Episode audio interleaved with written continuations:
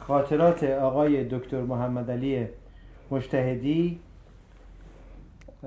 روز دوم می 1986 در شهر مدفورد ایالت ماساچوست مصاحبه کننده حبیب لاجوردی. آقای دکتر مجتهدی برای اینکه شنوندگان و خوانندگان خاطرات سرکار آشنایی عمیقتری با شما پیدا کنند می‌خواستم استدعا کنم که شرح مختصری در مورد سوابق خانوادگی پدریتان توضیح بفرمایید. پدرم اولا من خودم در لایجان که در سی کیلومتری رشت قرار گرفته دنیا آمدم در هفت. در اول مهر 1287 پدرم از مالکین لایجان بود و زندگیش از برنج و ابریشم و اینا اجاره ملکی دریافت می‌کرد. زندگیمون از اینجا میگذشت. مادر منم دختر یکی از مالکین لایجان بود که در موقع زایمان خواهرم وقتی من دو ساله بودم سپتیسمی گرفت و فوت شد سپتیسمی سپتیسمی بله. چک خون بله. بله گرفت و فوت شد من تا سن 18 سالگی پدرم اجازه نمی‌داد من از لایجان بیام بیرون و در این مدت چهار پنج سال بود که شش سال ابتدایی در یک مدرسه به نام مدرسه حقیقت ابتدایی که مالکین لاهجان هزینهش می‌دادن حقوق معلمینش می‌دادن اونجا تحصیل کردم. شش ساله ابتدایی که تمام کردم مصادف شد با میزکوچی خان و اوضاع اختشاش گیلان و بالاخره نمی‌تونستم به تهران بیام. در 1304 املاک سهمی که از مادر به من رسیده بود اجاره دادم. یعنی پدرم اجاره داد در سالی دویست و چل تومن اون موقع.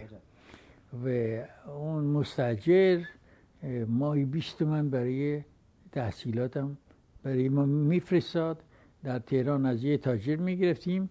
رفتم دارالمعلمین مرکزی کلاس اول. اونجا ثبت نام کردیم. چهار سال اونجا بودم. بعد چهار سال در دو سال آخر پنجم ششم در مدرسه به نام مرسه شرف تحصیل کردم. شش ساله متوسطه در 1310 تمام کردم.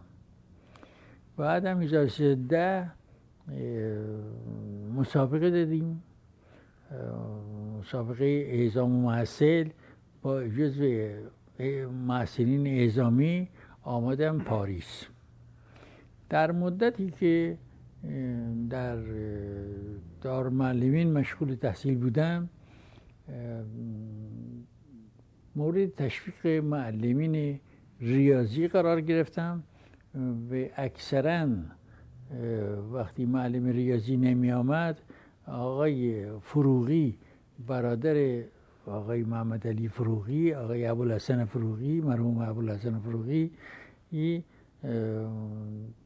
از من می‌خواست که من برم برای شاگردا همکلاسی خودم ریاضیات رو تکرار کنم. و معلمین ریاضی هم حتی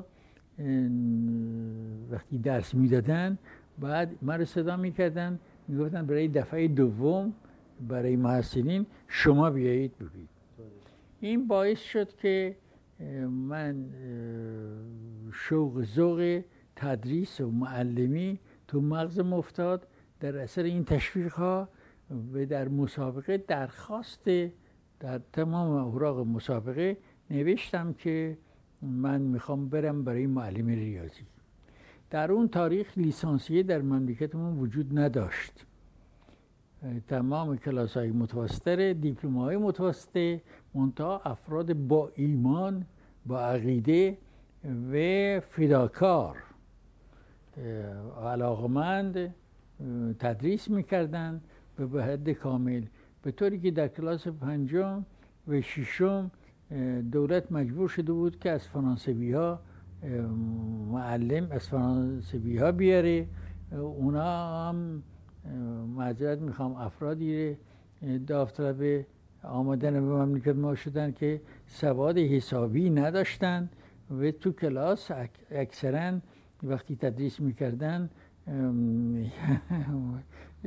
تدریسشون حسابی نبود. می‌خواستم می‌خوام محیط اون موقع رو بگویم که از چه قرار بوده.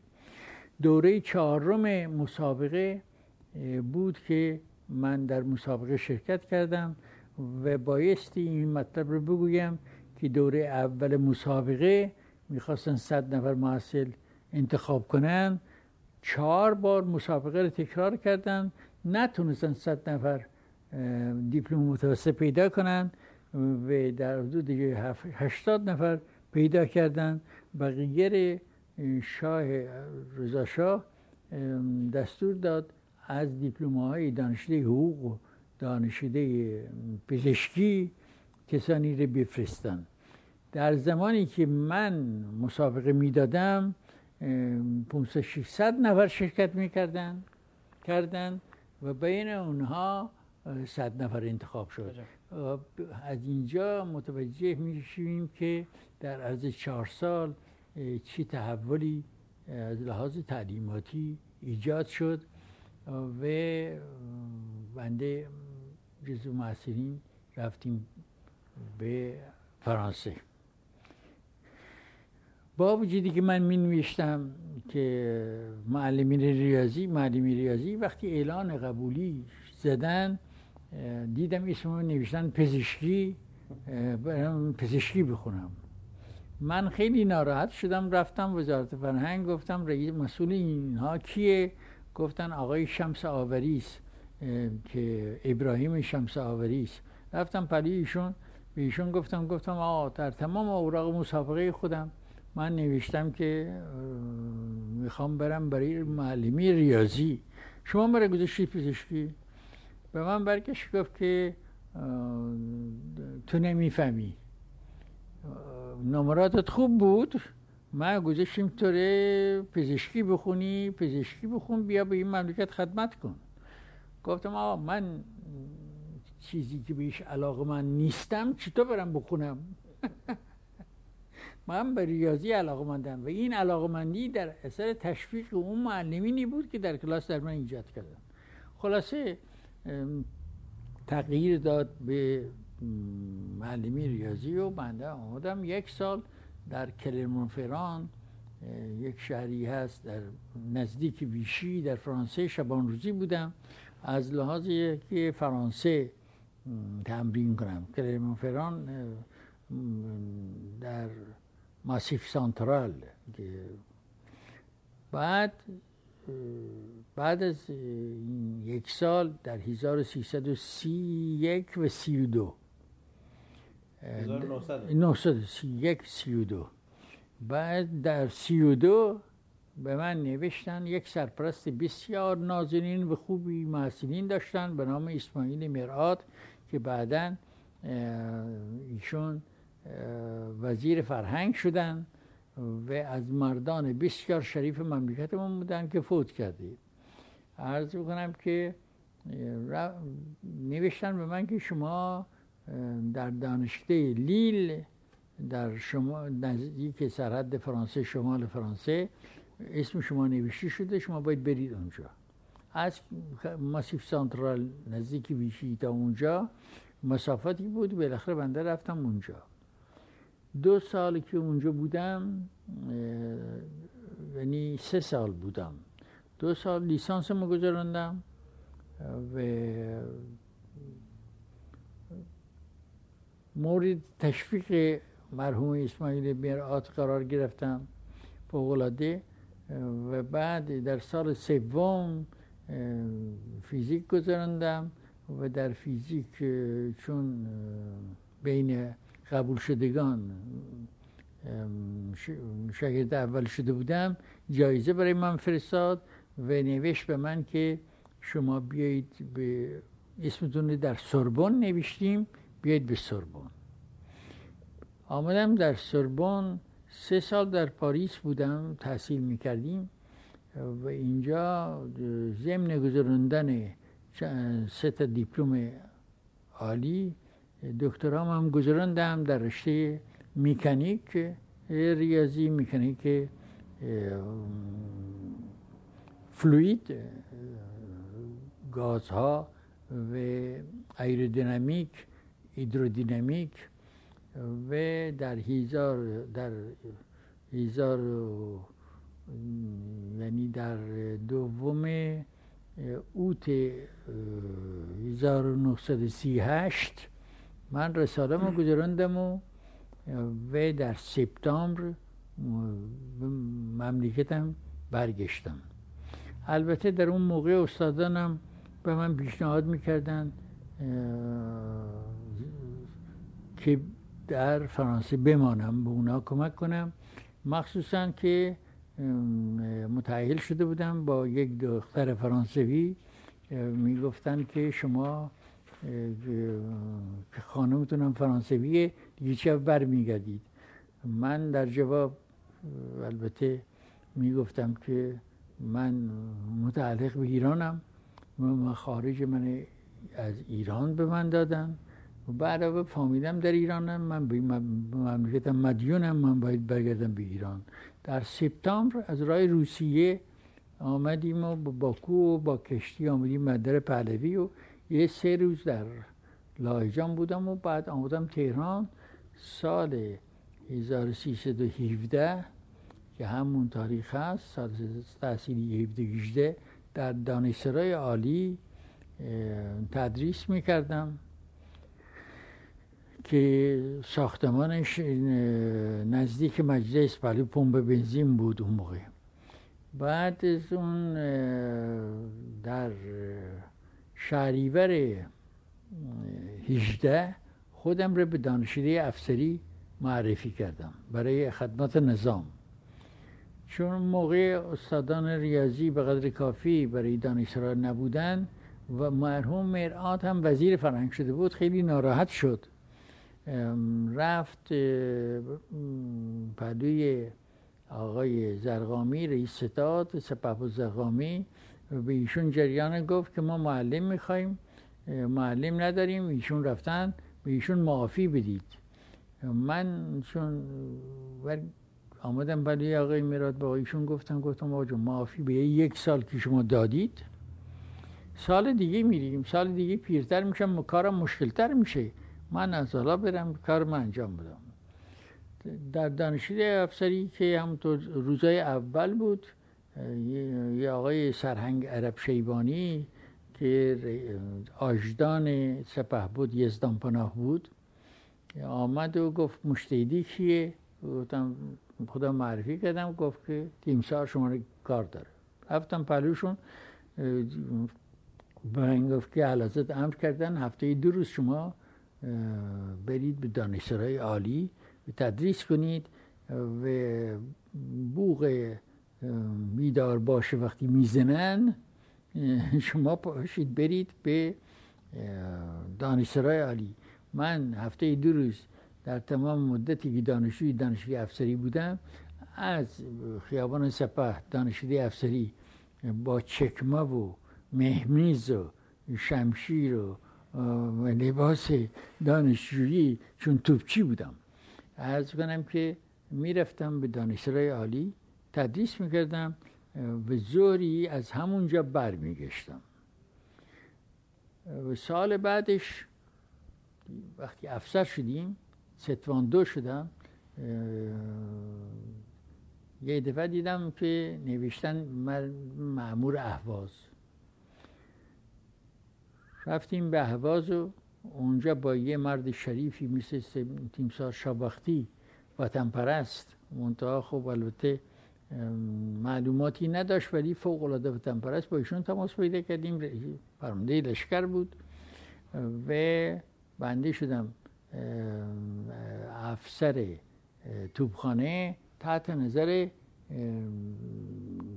اون افسری که آتشبار رئیسش بود آقای کرموشی بود. تا 1320 یعنی 1920 اونجا بودیم که سوم شهریور ما حجوم انگلیس ها و اینا و روس ها و آمریکایی ها به ایران باعث شد که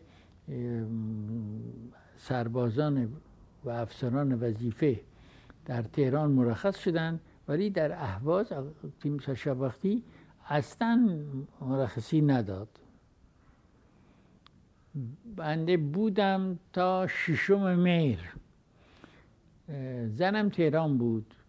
از اونجا برای من سه تا کاغذ آمد. این مقدمه رو گفتم برای اینکه به اینجا برسم. سه تا کاغذ آمد. یکی که شما از انتظار خدمت خارج شدید و دانشیار نمی‌دونم رتبه دو دانشسرای عالی هستید. یکی دیگر شما رئیس شبانروزی دبیرستان البرزید.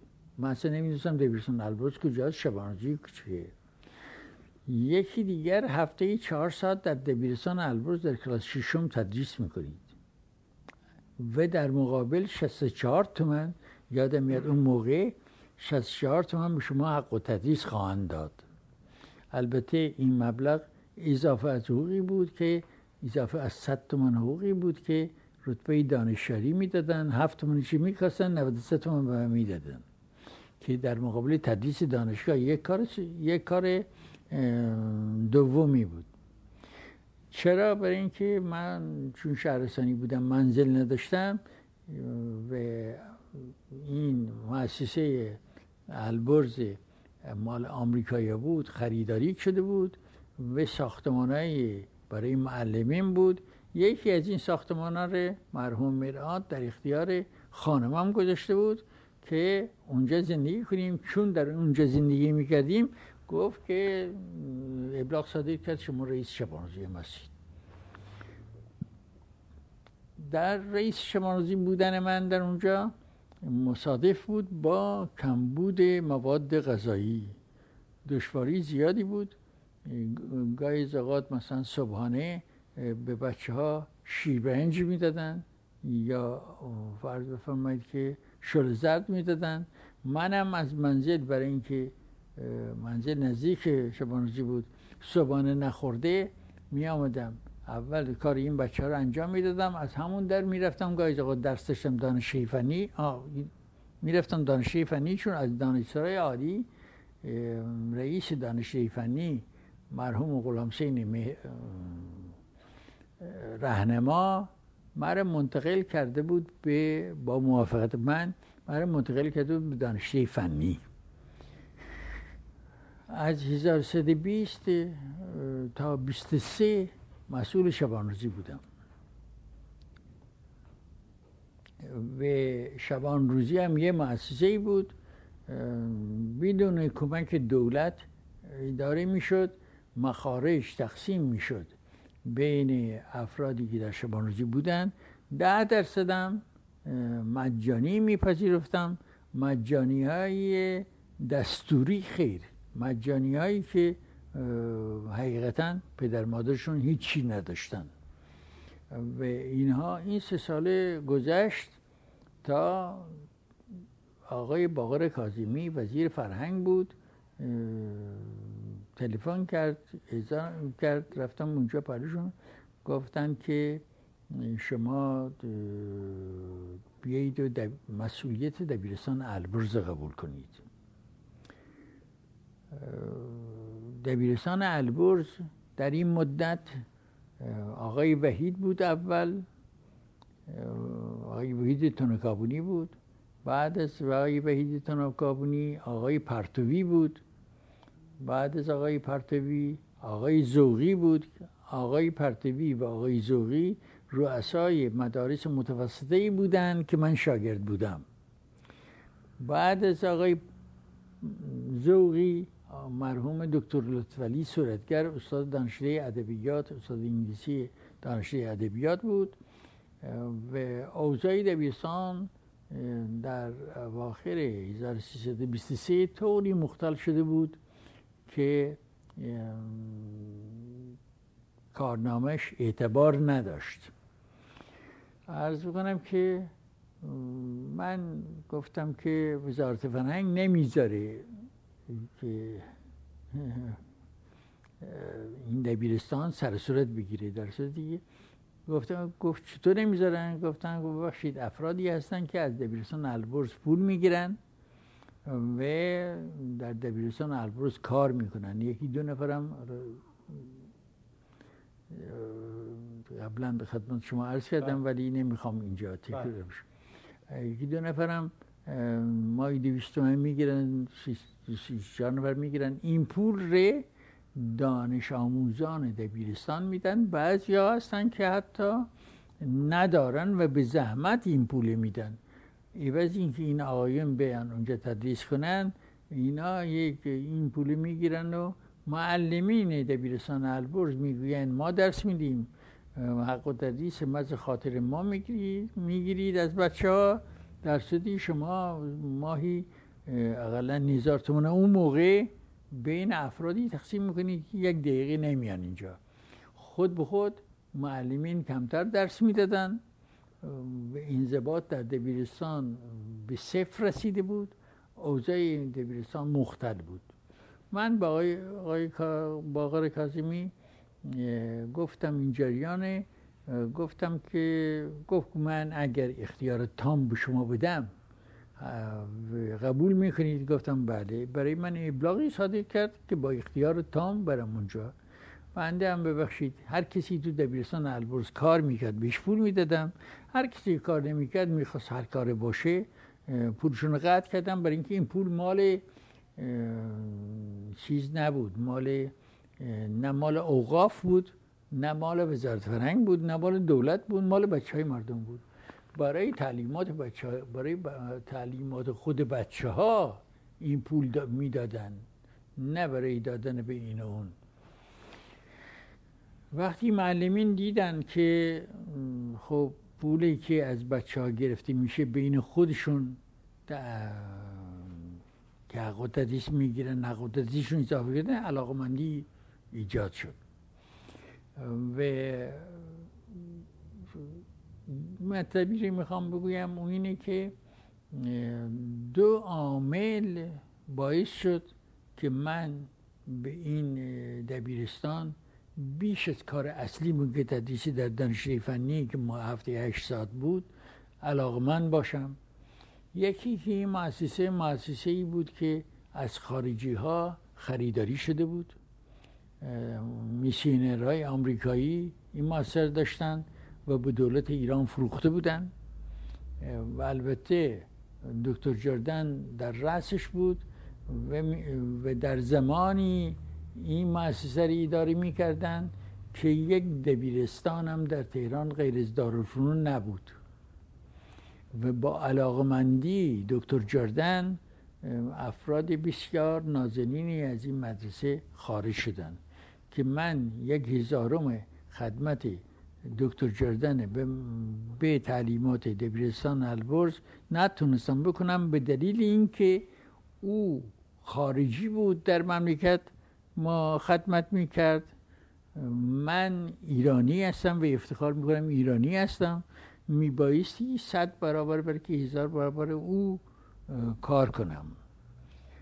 این تعصبی دارم راجع به این که مملکت ما باید جوانای ایرانی اداره کنند و جوانای ایرانی مملکت ما رو ترقی بدن. این طرز فکر منه و همیشه این فکر دارم داشتم. این تعصب داشتم.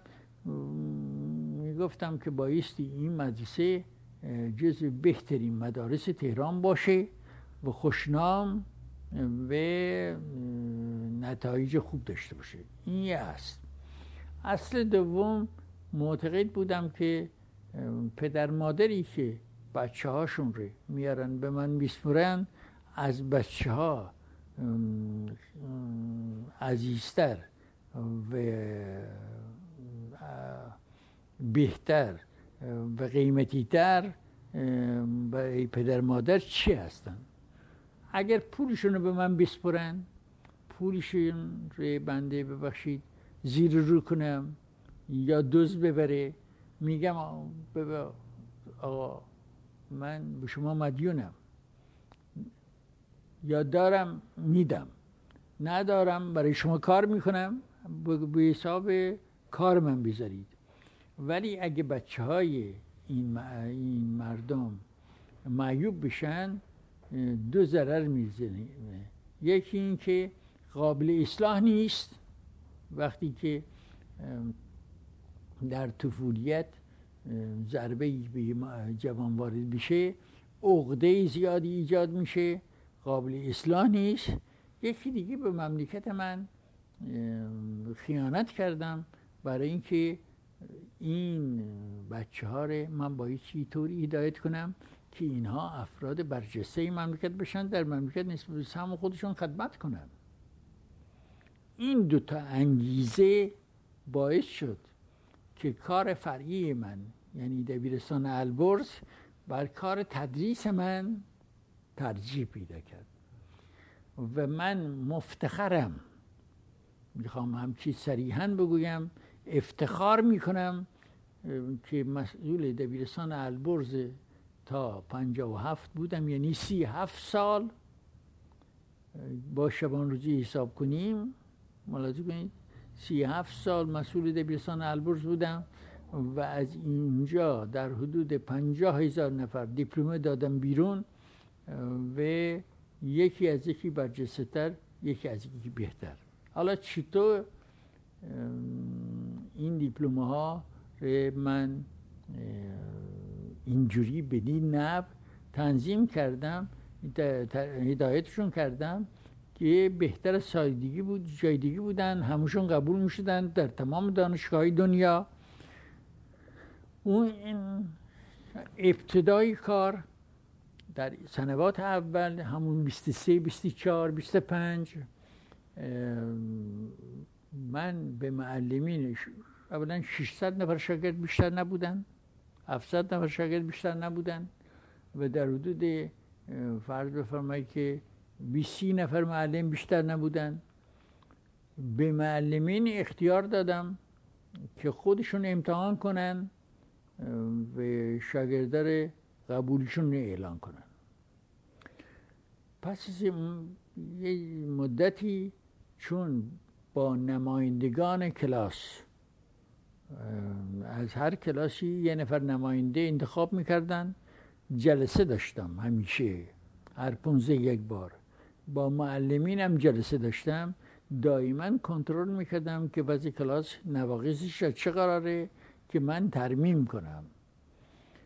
و در این جلسات فهمیدم که از معلمین پرسیدم اوضاع کلاس چه قراره؟ به من گفتن اوضاع کلاس خیلی هتروژنه. خیلی هموژن نیست. گفتم خب اینایی که از بیرون میان بیرون میان کارنامه طبق کارنامهشون من شاگرد میپذیرم. اینها مقدمات شاید درست تدریس نکردن براشون. اینی که درس شما رو نمی‌فهمن هیتروژن شده. معلمین گفتن خیر تنها بیرونی ها نیستن. خود البرزی ها هم که از کلاس پایین آمدن اینها هم مطالب ما رو درست درک نمی‌کنن. برای اینکه پایشون اون برنامه پایه درست تدریس نشه. چطور میشه؟ در کلاس اول دوم فرض انگلیسی درست تدریس نشه. در کلاس سوم بخوان درست تدریس کنن خب بچه نمی‌فهمه.